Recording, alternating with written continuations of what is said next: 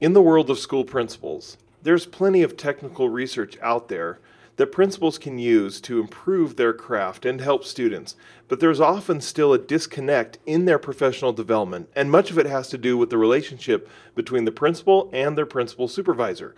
So when James Crawford formed his dissertation, it dealt with far more than the technical and dealt specifically with those relationships, how trust is built, what that looks like when it occurs, what are the actions that take place, how does the professional relationship help learning? The research was good. In fact, it was award winning. Education Eclipse starts now. Education, news, and research. These are the conversations happening inside education, athletic training, sports science, and sport management that are going to transform each. It's Education Eclipse from Washington State University. Welcome back to Education Eclipse, and I'm joined by James Crawford now. He's the Chief Academic Officer at Federal Way Public Schools we're really excited to to have him here because he's a, a, recent graduate of one of our doctoral programs. We'll get into that, uh, but he won the 2019 Outstanding Dissertation Award from the Washington Education Research Association. So James th- or Dr. Crawford is a PhD. Is it a PhD or an ed doctorate? It's an ed doctorate. Okay, congratulations on not only graduating from the greatest university, but also for for winning this award. So congratulations and thank you for joining us on the podcast. Thank you for having me. Tell us about your field of study. Uh, what made you choose education as a, as a field, and uh, what I guess what brought you to to earning your doctor of education here at, at WSU? Yeah, so that journey um, started a while back, um, actually when I was smaller. So I grew up in Seattle and I grew up in a home that, um, for lack of better words, just, um, I would say, gosh, um, my parents didn't graduate from high school. So education was, was something that was mysterious, I suppose to my family, um, not necessarily understanding the value of it um, or being uh, in a system that maybe uh, they weren't exposed to that value. Um, so growing up as a small child, you know, I went through the school system.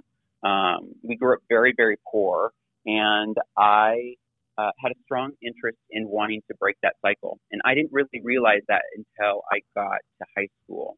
And when I got to high school, you know, when I was when I was in high school, I'm of the age where we sat together on Wednesdays and watched 90210, and I would sit there and I would think to myself, how is it that these people can afford to go to college, and what does that look like? Um, even at that age, I didn't know that there were support structures in place that would help kids like me um, get to get to college. And I had a really great experience in high school. I had a wonderful high school principal and a college and career counselor who spent a lot of time with me talking to me about how the educational system works and the support structures that are in place um, for getting kids like me into college. So um, even initially, I thought I would be going to a community college, um, and they really encouraged me to go to a four year. And as I was looking at different schools, you know, Washington State University popped out as, a school that would be close enough to home, um, but would be far enough where I could become my myself, you know, um, and find, I guess, who I was as a person. So, um, so yeah, I graduated high school, and on a whim, I, WSU was the only school that I applied to that I can recall. Um, and I was excited. I remember getting into my car. I had this black Volkswagen um, and driving over to Pullman, and it was actually it was actually kind of scary because I had not traveled before. So leaving home for the first time was really difficult for me. And I remember going through the wheat fields on my way to Pullman and seeing a combine and not knowing what that was and thinking, oh my goodness. When people from the east side of the state head over to Seattle, of course, they're also very nervous because they've never driven in traffic like that. So. Right. So yeah, so I got to I got to WSU and I had always wanted to be a teacher. Um, when I was in high school, like I said, I had really, really great teachers that inspired me and I thought, you know, if there's one way that I want to give back to this world, it's to give back in a way that that gave to me. You know, I would not be where I am today without really good people uh, that supported me and a school system that really um, saw something in me and wanted to cultivate that. So everything I've done in education has has been rooted from a place of wanting to give give that back in some way, shape, or form. And so I knew I wanted to be a teacher. Initially, I thought I was going to actually be a math teacher, um, but I, I ended up becoming an English teacher um, after four years. Um, and and I loved I loved the Pullman community. It is, um, you know, speaking from my heart, a really it's it's just a they just wrapped their arms around me and they it was just it was amazing. It was an amazing experience. I remember not just my college years because my college years were great. Like I had really really good professors like Tariq Akmal who just he was my advisor and when I would talk to him about what I was going through and how I didn't have a place at home um, to go to in the summer or to go back to, therefore I couldn't do my student teaching. He did some wonderful things to get me where I needed to in my student teaching um, experience. I student taught at Pullman High School. Um, and that, that, that experience was the first kind of toe dip into the Pullman community um, and got me interested in wanting to stay in Pullman um, for a little bit longer. And so, you know, after that experience, I, I interviewed for a teaching position at Pullman High School, and I got that position. And I, like I said, that that community was just, I don't know. There's just something about it. It's hard to describe, but you know, even when I go back there today, you just feel a sense of love and um, pride, and uh, just it, it just feels good. It makes your heart warm. See, I like you already. Uh, you're gonna you're gonna enjoy this. Um, I have Cougs plates on my truck, and uh, what does it spell out? I I got vanity plates. It says Pullman. That's what my license plates say. Yeah, yeah. So I'm gonna have to send you a uh, a little vinyl decal, which I also have on my on my truck. It says hashtag Pullman proud. I love that. Uh, you know, it's interesting. I brought um, I brought my husband there. You know, having gone through WSU for my doctorate. You know, he's come over there for the Summer Institute, mm-hmm. um, and then most recently for graduation. And he had never been to Pullman before, and he didn't go to college. So, but the experience that he had by going over there made him inspired to want to go back to school. And so it was funny because three weeks ago he he brought out some paperwork for wanting to get his degree from WSU because he was so inspired by the community that he felt when he was there. And that's that's the community that you feel as soon as you drive into that space. It's just it's permeated in everything you do. That makes me happy to hear. Um, let me ask. Uh, I don't want to go back too far in in time, but I think it's incredible that often you hear about folks that don't finish high school, but then maybe their their child gets a bachelor's degree or something. You mm-hmm. went from no high school all the way to doctorate, which I think is just incredible. But um, you know, even if your your parents didn't understand, it wasn't a life that they lived. Like their lived experience was was not, um, you know, obviously what you lived. Were they supportive of this, saying, "Hey, we're we don't really know what this means, but we're we're happy that you're getting as much education as you can"?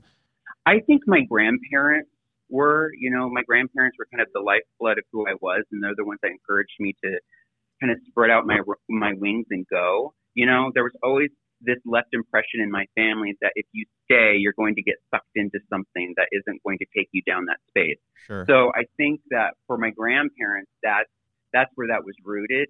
And even getting my doctorate, while something I always wanted to do, um, it was really for them. It was really something that I felt like, you know, in our family, if there's one thing I can do is just get to the finish line. And that finish line was that degree in a lot of different ways um, for them. You mentioned giving something back, and I, I, think that's a draw that a lot of folks have. I, I know our foundation always likes to uh, to tug on that one for people, you know, when when they're asking for money. But aside from the feeling of giving something back, you obviously have learned something through this whole process. Do you find yourself more capable actually of being that person who can help a high schooler, who can help, you know, mold them to help in, inspire them to help them move to whatever is best for them? Do you find that you've you've learned something in this process that actually will make you even more effective?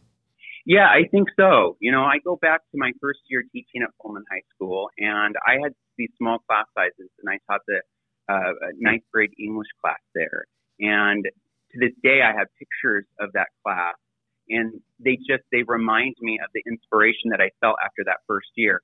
So I left Pullman High School after the first year.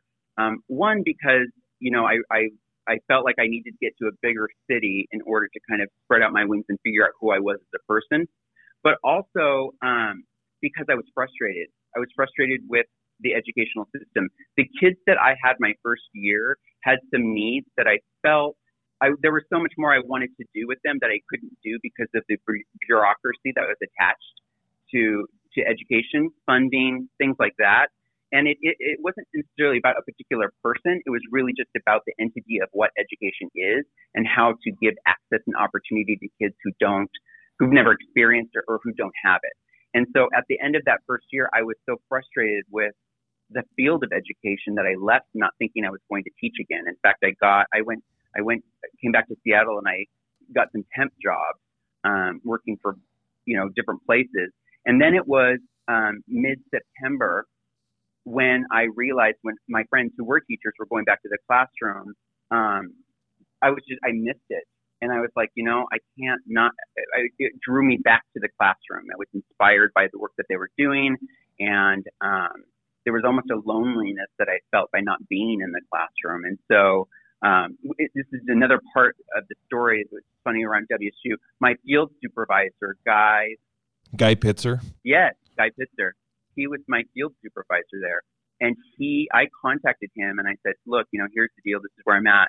And he said, you know, I've got a friend, um, Barb Pope in uh, Puyallup, Washington, and um, she's got, she may have a job. Let me contact her. So I, he, he called me back and he's like, you know, there is a job. They're interviewing. Why don't you apply? I applied. She called me that day. She's like, can you come down here for this interview? I said, yeah. Um, I went down there, interviewed, and you know, a couple of days later, she called and she offered me a job in Puyallup. Um, and so, so I, I got back to the classroom teaching high school English and debate at both Emerald Ridge and Rogers in um, in Puyallup. And as I was teaching each year, I was learning something more about the kids. The, the kids were teaching me probably a lot. I would say a lot more than I, I maybe had been teaching them. I think it's reciprocal in nature. And I think that happens in high schools where, you know, the kids are of an age and they're having discussions around the world, um, globally, uh, their local community, who they are, what do they want to do civically in order to improve um, that space. And I, I realized in talking with colleagues that, you know, I would love to do something at maybe a larger level. And at the time, that's when that concept of instructional coaching kind of emerged. And instructional coaching is really, you know, a teacher that's out of the classroom that is providing support to other teachers in order to reflect on and improve their own practice. And Puyallup uh, was starting that program at the time, and so um, and so I moved into that space where I became an instructional coach, and I was going through classrooms and working with different teachers on on on enhancing their practices. And I had, you know, really great mentors who said, you know, you'd, real, you'd be a really good uh, school principal and administrator. And I'd never really thought about it. I'd thought about it a little bit, but I hadn't really, I mean, you're 29 years old, 30 years old. You're thinking, you know, I remember my school principal, he was like 45, 50 years old. I don't think that, that no, I've got a lot of other things that I probably want to do in the next 12 years where I, I need to learn more. And they said, you know, you'll get the on the job experience. Here's what it is that you need to do. And I guess my point is each layer of those experiences impact kids in a different way. So as a classroom teacher, I was able to have daily ongoing conversations around the academic components of it. And as I, I got further away from the classroom, my impetus on impacting education is really um, the people that are closest to those kids. So as an instructional coach, I was directly impacting the teacher. As a principal, directly impacting the teacher. Now that I'm at the central office, you know, and I'm in central office role, most of my support is now in supporting principals. And in doing that, that was what really sparked my interest in wanting to study um, what my, my what my dissertation is about, and how do you improve or enhance the practices um, and the systems that are in place so that principals can ultimately impact teachers in a positive way, which then ultimately impacts kids. I don't know if that makes sense. It, it, absolutely makes sense, and and I think it's really important that we all know what what our why is, of course. So you know what what is the outcome and why do I do what I do. It, it helps keep you grounded. It helps remind you why you were in education in the first place. And, and I think that's even more important when you're an administrator because you have to remember that you enjoyed or felt a sense of purpose in helping who ultimately was at the end of that line which was a student right and and i think a lot of administrators they get so into the administration portion of it that that they lose their passion sometimes and so i i think that's really important that that you remember that you are helping those who are helping those who are helping kids, right? I mean, I remember that very first day that I got I pulled up to Pullman High School, and it was the old Pullman High School, you know. And I remember getting those keys and being so inspired by that work. And I also remember at the end of that first year being frustrated with that. And I take that with me in the position that I have now because a lot of the conversations we have um, in my current role is around is around access, is around opportunity, is around making sure that every child, regardless of the exceptionality that they come to our space with, um, the color of their skin, their socioeconomic background, regardless of what that is, that we are setting them up for success. And that, when I even when I think about growing up, um, that that's what inspires me and it keeps keeps me going. That's awesome. And yes, there have been some changes in Pullman with not only the building, but some of the administration. And I'm not going to try to recruit you, but I am. So there's always a place for you back here in Pullman. So it's a great high school, just so you know. Um, well, well, so let's talk about the dissertation. And um, again, outstanding dissertation award from the Washington Educational Research Association. So that's a heck of a, a thing to hang your hat on yeah, let's talk about in broad strokes first, and then I'll, I'll surely give you some follow up questions. But let's talk about what the uh, what the problem or the issue is. You know, what is it that we see that um, we want to research, and then you know you can talk a little bit about the the methodology, like how, how you went about the research and what what it is that you found, and and um, you know how we're going to save the world. right. Well, so I when I initially started the program my interest was in examining um, principal practice, school principal practice. And I had been reading research around um, this concept of principal coaches and, you know, the differences between evaluating somebody and coaching them and how do they, and in, what ways do they intersect and in what ways are they successful when they do intersect. And, you know, there's a lot of work that comes out of the University of Washington, the Wallace Foundation that talks about the technical structures for how that coaching model works. And a, a, lot of those models are on the East Coast. There, there are not many that are on the West Coast. And so um, that was my initial thinking around that project. And when I spoke with my committee around it, they encouraged me to kind of think about that from a different perspective because, you know, the point of the dissertation is to, is to create is to create new research, right? And if the research around that that aspect is already there, then um, what would you contribute to? So, which was which was I would say you know frustrating for me because I had spent so much time on that, but it was it was the best thing that could have happened um, because what I found actually came about organically. There is a school district um, on on the West Coast, that school district that I focused on, that was using a principal coaching model that happened to be new to that district. So I wanted to I wanted to spend time there, and I wanted to really examine, you know, what what are the practices, um, what takes place between the principal supervisor and the principal that lends itself to the relationship um, and and the professional learning that takes place to improve their practice so that they can improve outcomes for kids that's really what I was I was taking a look at at and examining. So when I was meeting with principals, I was having discussions with them about um, about that relationship that they have with that person. Really, more of the adaptive components, not necessarily the technical. And by technical, I mean you know um, how many times does this person come out? Those are technical in nature. I was more examining how is how does how is trust built? You know, um, what does that look like when trust is built?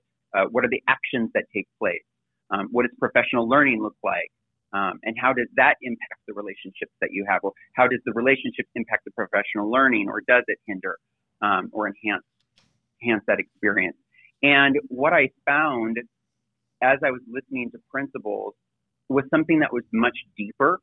It was really around um, an organization that was going through a lot of change and and how the how the organizational changes that were taking place were ultimately impacting the professional learning and the relationships between the supervisor, coach, and the principal, which I thought was really truly fascinating because I had not gone into the research with that perspective because it forced me then to begin to start thinking about and researching organizations as an entity and organizational change, um, social learning theory, um, how people interact within an organization that's going through drastic changes. You know, this organization for so long had been siloed out.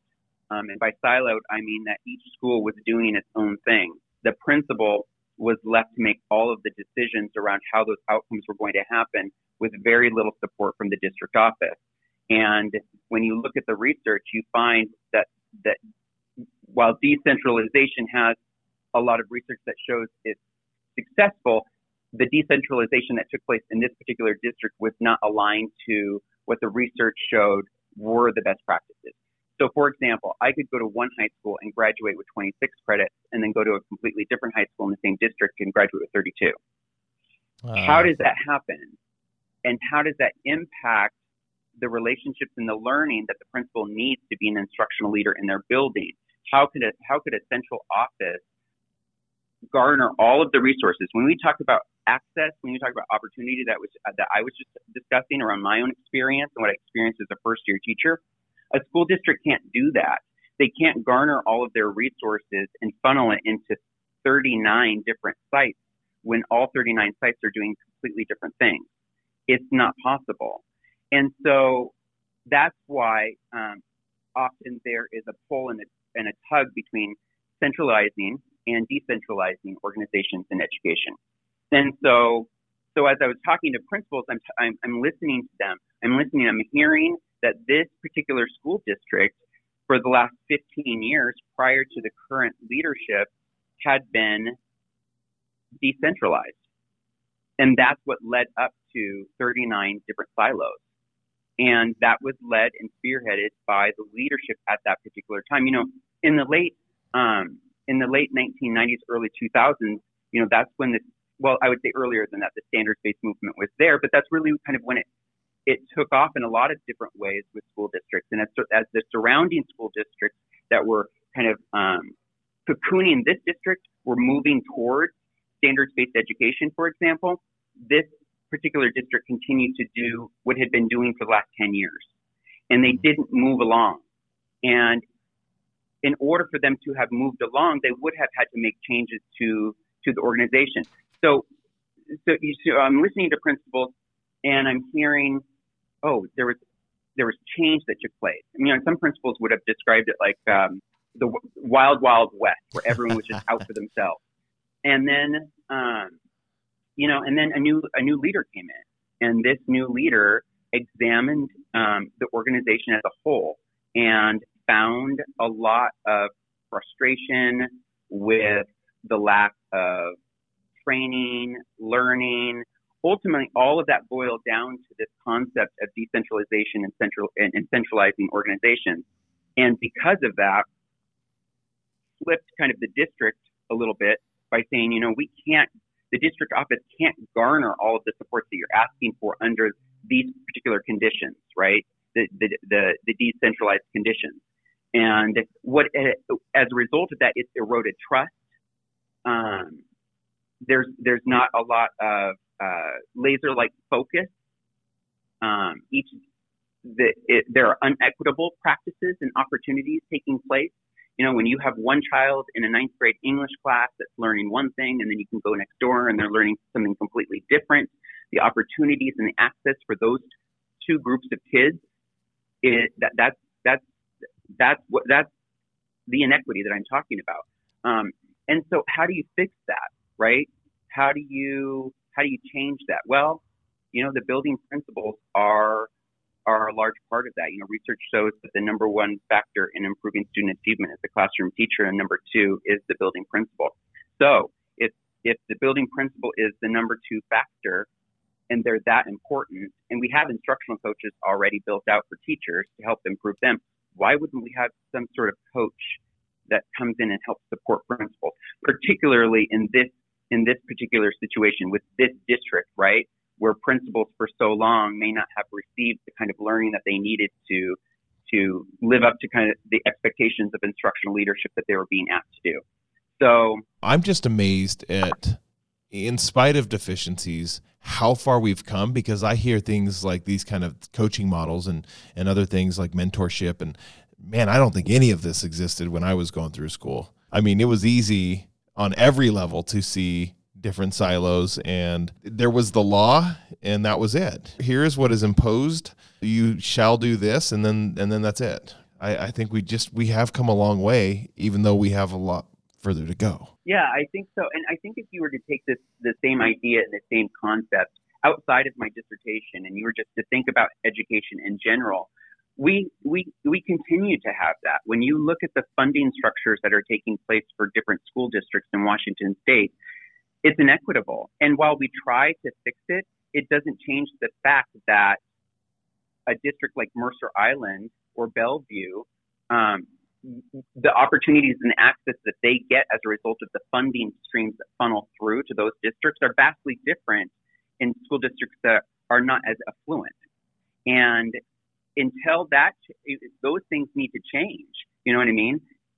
Until that happens, then, then kids who are often impoverished or minority, they don't get the kinds of opportunities and access that their white counterparts do.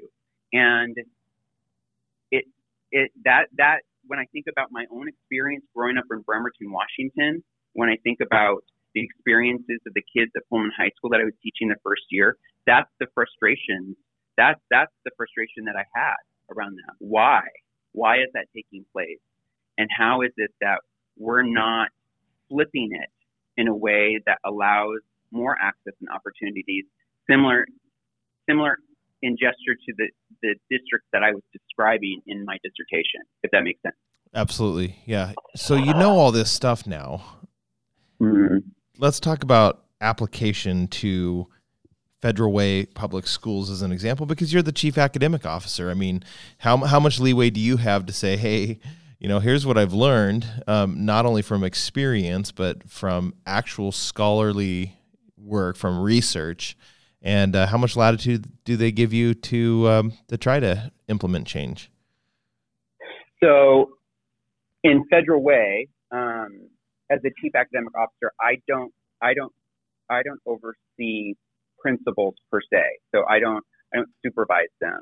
What I do is I focus on the programming that takes place, and in our district, um, under the leadership uh, of Dr. Tammy Campbell, um, she truly believes in what I've just kind of described. Um, she she truly believes in ensuring that we have what's called a guaranteed and viable curriculum in our district. That you know we have common assessments that teachers are using to evaluate how well kids are doing in the classroom and then figure out in teacher teams how they're going to course correct and ensure that kids get the opportunities that they need. Um, she believes in that. She believes in, in, in, in alignment in those ways. Um, and as part of her cabinet, I am directly part of the conversations that take place in terms of the kinds of supports that our principals need and the kinds of supports that our classroom teachers need. Um, I think from my own personal learning experience, and I, I think about the theoretical components that I've learned around the dissertation. Um, one of one of the things I would love to do next is to really put those things in practice mm-hmm. um, by being a, a, a, coach of principals in some way.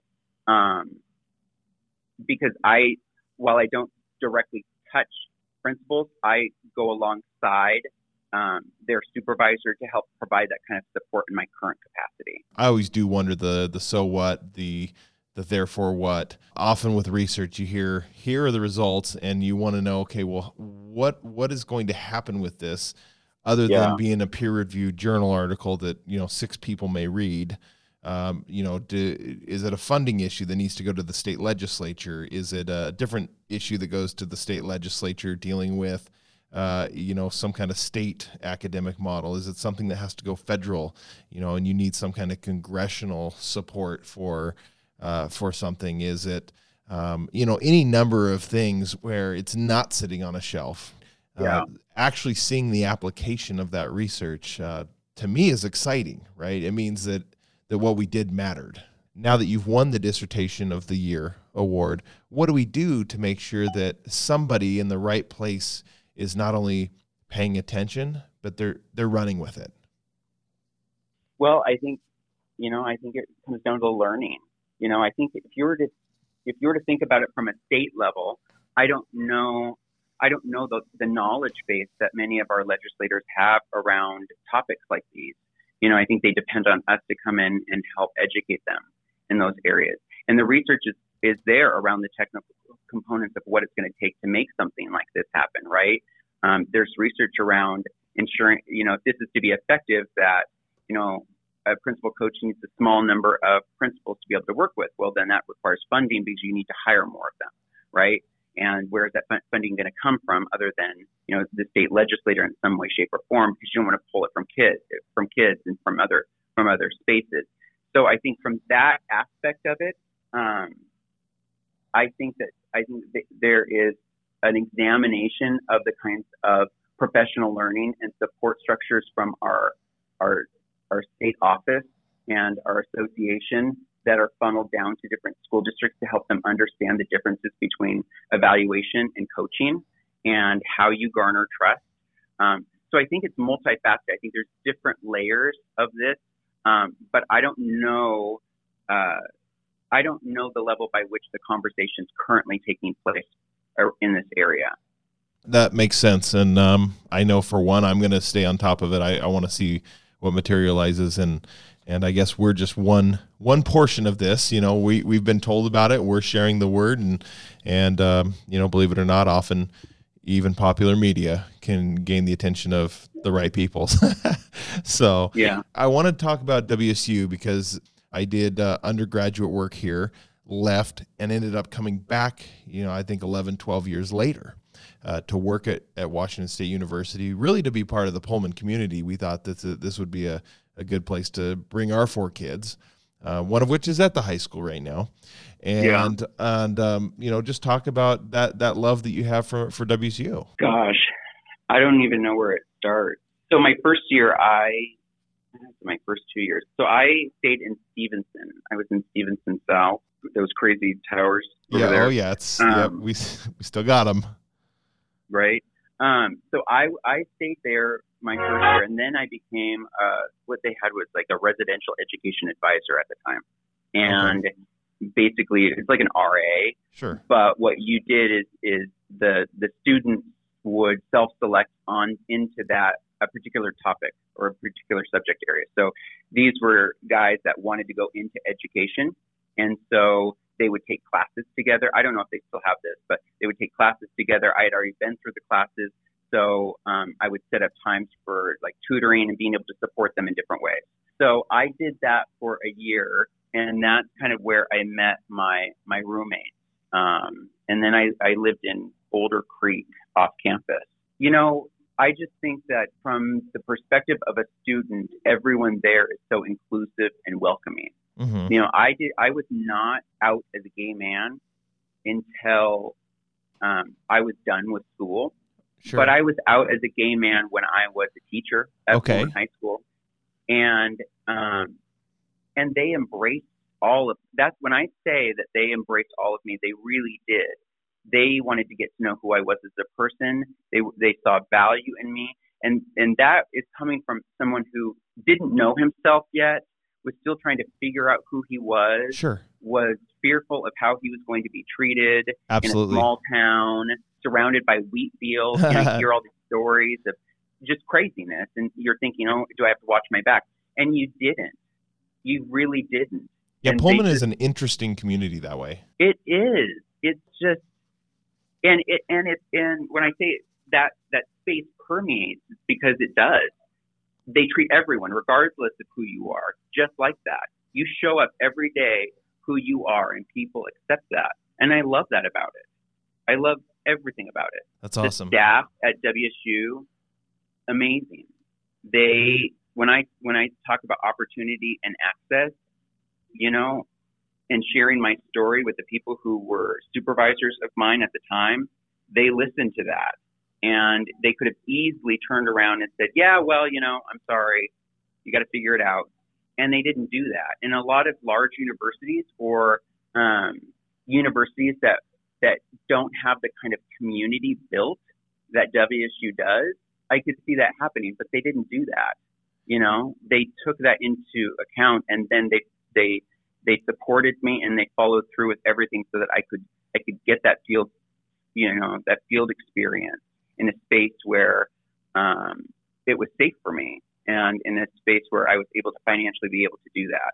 You know, it's small details like that that I think in many schools you don't get. But WSU is a large school in a small setting, and you feel that kind of community. It's it, it's just it's interesting. You know, I love the University of Washington. I got my master's there, but when I would go on to campus at the University of Washington, I would not feel the kind of community that you feel when you're walking down the street or you're going from building to building on the campus at WSU. You Right. just don't feel it. Right. You're building cougar calves together, everybody. You are. as they, as and, they and say. you feel it. You feel it in the in the community as well. You know, I could get a calzone at Sella's. You know what I mean? Like I could, and you still feel it. Like every there's such pride in what's been built there, and they're willing to they're willing to see it through, and then they're willing to support you not just in the school, but then beyond. You know, when I had people like Guy Pitzer who calls Barb Pope, and Barb Pope went to WSU. You know what I mean? hmm and you you have that experience with them and you know it it just and then they're willing to support you beyond that space i don't know i don't i i've not seen it happen in any other space other than than the time that i've had at wsu Speak of something resonating. That, that certainly resonates with me. I mean, I did my grad school at Syracuse University. I, I love the orange, right? I have much affection and care for all of my fellow uh, grad students that were with me, right? These are colleagues that are in the field. Some of them have left the field and they're doing other things. Uh, but it was an urban campus, right? It was Yeah.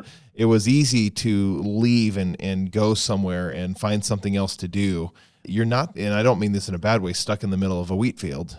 And there's this family feeling, which I, I think you you really do have to um, experience this or something very similar to this to understand why Cougs get really excited and sing back home and, and it matters to them. So what you say Yeah. absolutely makes sense. when when we went back i could easily see it's so easy to go back there and to feel like i could i could i could raise a family here you know my roommate in college um, keith wiggins um, whose family is from that area moved over to the west side and ultimately he's back in he lives back in pullman you know what i mean he went back to that space because of what was there moran who was an rea with me at the time in stephenson south built her family, the start of her family over here, and is now living in Pullman. You know, so there's, it's not just me. It's with you just go back and you feel it. You could say to yourself, "Gosh, I could raise my family here. This would be the place where I would want to do that." Moran lives like four houses down from me, so Oh, she does. yeah, I think she'll be pleased to know that she came up in a random podcast for the College of Um, Education. Yeah. Will you tell her I said hi? Will do, will do. Well, let me because you're not an educational robot, which is why I, I brought up uh, WSU. But you know, I figure I'd be remiss. We've got a little bit of time. Uh, tell me, you know, what uh, aside from education, what what you get excited for, what what you're passionate about. I mean, when you wake up in the morning, aside from from the job, what what do you like? Well, we tra- we we love to travel, so traveling is really important to us. So I recently got married. So I got married in December 29 of this past year. Okay, congrats. And so, yeah, thank you. So we we love to travel. Um, we have a camper, so we love to camp. I could camp all year long. I love the winter camp. I love the feeling of just the cold, brisk air that's outside, and then just kind of being nuzzled up inside um, with some hot chocolate. Um, I, you know, we're unless it's like the Seahawks or it's like a the Cougs or something like that, we don't necessarily follow sports per se. That's not that's not something that um, that we do often. Uh, but we both kind of we work a lot, you know, and um, and so we spend as much time as we can doing other things. Um, now that I'm done with my dissertation, I'm finding that there is a life beyond studying all night long. Um, I told Jim the first time that I walked outside in the in you know in the in the fall and got to see the changing colors of the leaves. Um, I hadn't seen that. I felt like in years. So that was that was cool for me. So yeah, I just um, you know we live very simple lives. There's not a whole lot to what we do. It's yeah. simple but fun. It is. It's simple but fun, and it's meaningful. You know, you only get one life. You said travel. So, any any cool places you've been in the last few years, or last five years, or? Uh, five years. Goodness. Um, yeah, like you know, we've we've gone overseas um, to Europe, which has been really cool. Um, I, you know, I'm kind of looking for that next space that I want to go that's going to kind of uh, catch me off guard, I suppose. I think we've played it safe with traveling lately. We've gone to a lot of places where I think it's comfortable for us because we can navigate the culture and um, the systems because it's so similar to where we're coming from. So for me, I would like to go somewhere where it's going to kind of challenge my thinking and allow me to be exposed to something that's going to make me uncomfortable. I'm the exact opposite. I mean, if I'm by myself, it's fine, right? I'll go. I'll yeah. go see new. I don't know what it is, but you know, when you when you got four kids in tow, they're making yeah. fun of me all the time, saying, "Oh, Dad only takes us places where he's already been." I was like, "That's because there's a stress level, right?" I mean, yeah. it, I mean, you guys get hungry and then hangry, and if I get lost, you start chirping from the back seat about yeah. about not knowing where I'm going. I said, "Absolutely, I want to know the lay of the land before I t- take take you guys anywhere." Right. So, so every time I go on a, a new trip, my kids will they'll they'll start. Uh, oh man, teenagers. I don't know how you deal with these people. Uh, any anyway, they start saying, "Oh well, now now we're eligible to go to this city." right. This past weekend, we were looking at surrogacy. Okay. And what does that what does that mean for us, and what does that look like? Um, so I think for me, in the next few years, I would love to have children of my own, mm-hmm. and um, and experience what you're describing. It, it, it's a lot of fun. It's frustrating yeah. as heck sometimes. It's a lot of fun, man. Yeah. Yeah. Well, I hey, I appreciate uh, chatting with you when when you or or you and your husband are, are over here next time in Pullman we'll make sure to touch base because you know I'd love to uh, swap good Pullman stories. And uh, I have already, as we're talking, I already messaged Moran, and she said, "Yes, blast from the past. We were RAs in Stephenson South together." So, so that's what you get when you when you come back to a I small community. True. Well, cool. Hey, James, I really appreciate it, um, Dr. Crawford, uh, Federal Way Public Schools, for for not only giving us a little bit of insight into your life, but also this incredible work that you're doing. I, I think it's uh, amazing. So I appreciate you joining the podcast. I appreciate I appreciate you inviting me, and yeah. thank you for making it um, a comfortable experience. you bet. And and one last thing, what do we always say at Wazoo? Go Cougs! Go Cougs! You've been listening to Education Eclipse, a College of Education podcast from Washington State University.